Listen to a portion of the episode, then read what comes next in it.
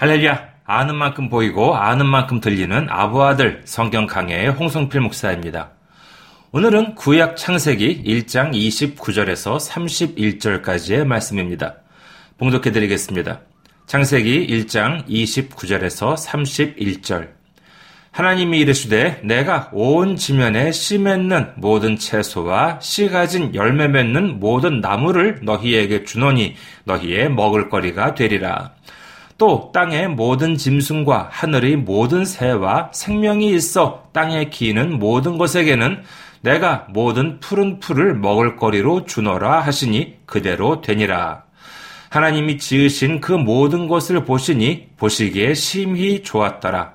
저녁이 되고 아침이 되니 이는 여섯째 날이니라.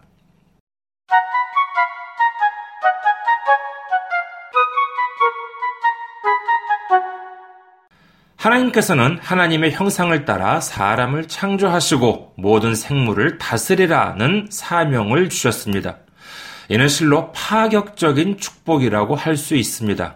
예를 들어 이 세상에 있는 어떠한 생물들도 인류를 대적할 수가 없습니다. 이는 하나님께서 모든 생물들 위에 사람을 놓으셨기 때문인 것입니다.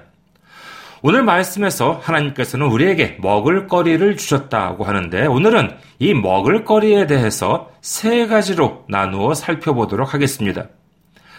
첫째로 하나님께서는 사명만을 주신 것이 아니라 사람이 먹을 수 있는 식량도 마련해 주셨습니다.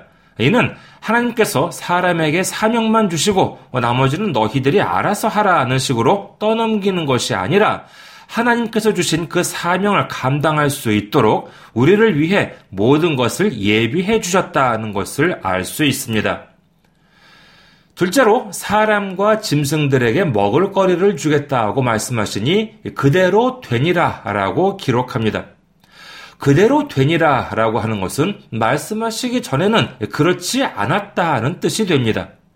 이 말씀은 무엇입니까? 하나님께서 말씀하시기 전에도 채소나 나무나 풀들은 이미 그곳에 있었습니다.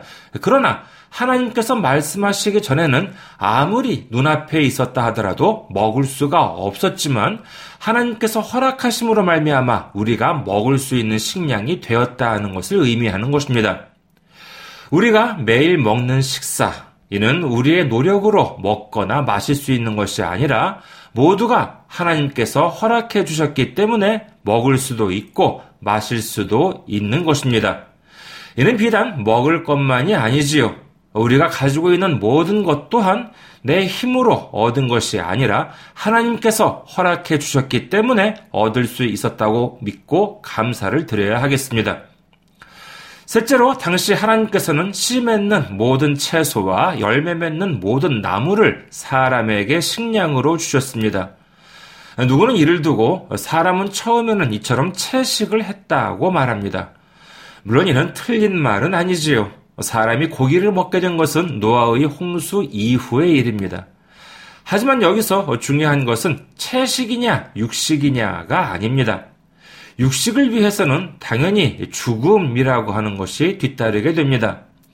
성경에서 말씀하시는 죽음은 사람과 동물들에 대해서만 쓰이는데 여기서 고기를 주신 것이 아니라 채소를 주셨다는 것은 당시 하나님께서 창조하신 세상에는 죽음이 없었다는 것을 의미합니다. 죽음이라고 하는 것은 희생이나 심판을 뜻합니다. 하지만 당신은 아직 죄가 없는 상태였지요. 죄가 없는 상태에서는 심판도 없습니다. 희생도 필요가 없습니다. 그렇기 때문에 하나님께서 천지를 창조하셨을 때에는 죽음도 없었으나 사람이 죄를 지음으로 인해서 죽음도 시작된 것입니다. 그러나 성경은 회복의 역사입니다. 그리고 그 회복의 목적지가 바로 이곳, 죽음도 심판도 희생도 눈물도 슬픔도 고통도 없는 천지창조 당시의 완벽한 세상인 것입니다. 하나님께서 예비해 주시는 힘을 가지고 하나님께서 주시는 사명을 감당하고 순간순간마다 하나님께 감사를 드리면서 하나님 나라 회복을 위해 주님과 함께하는 우리 모두가 되시기를 주님의 이름으로 축원합니다.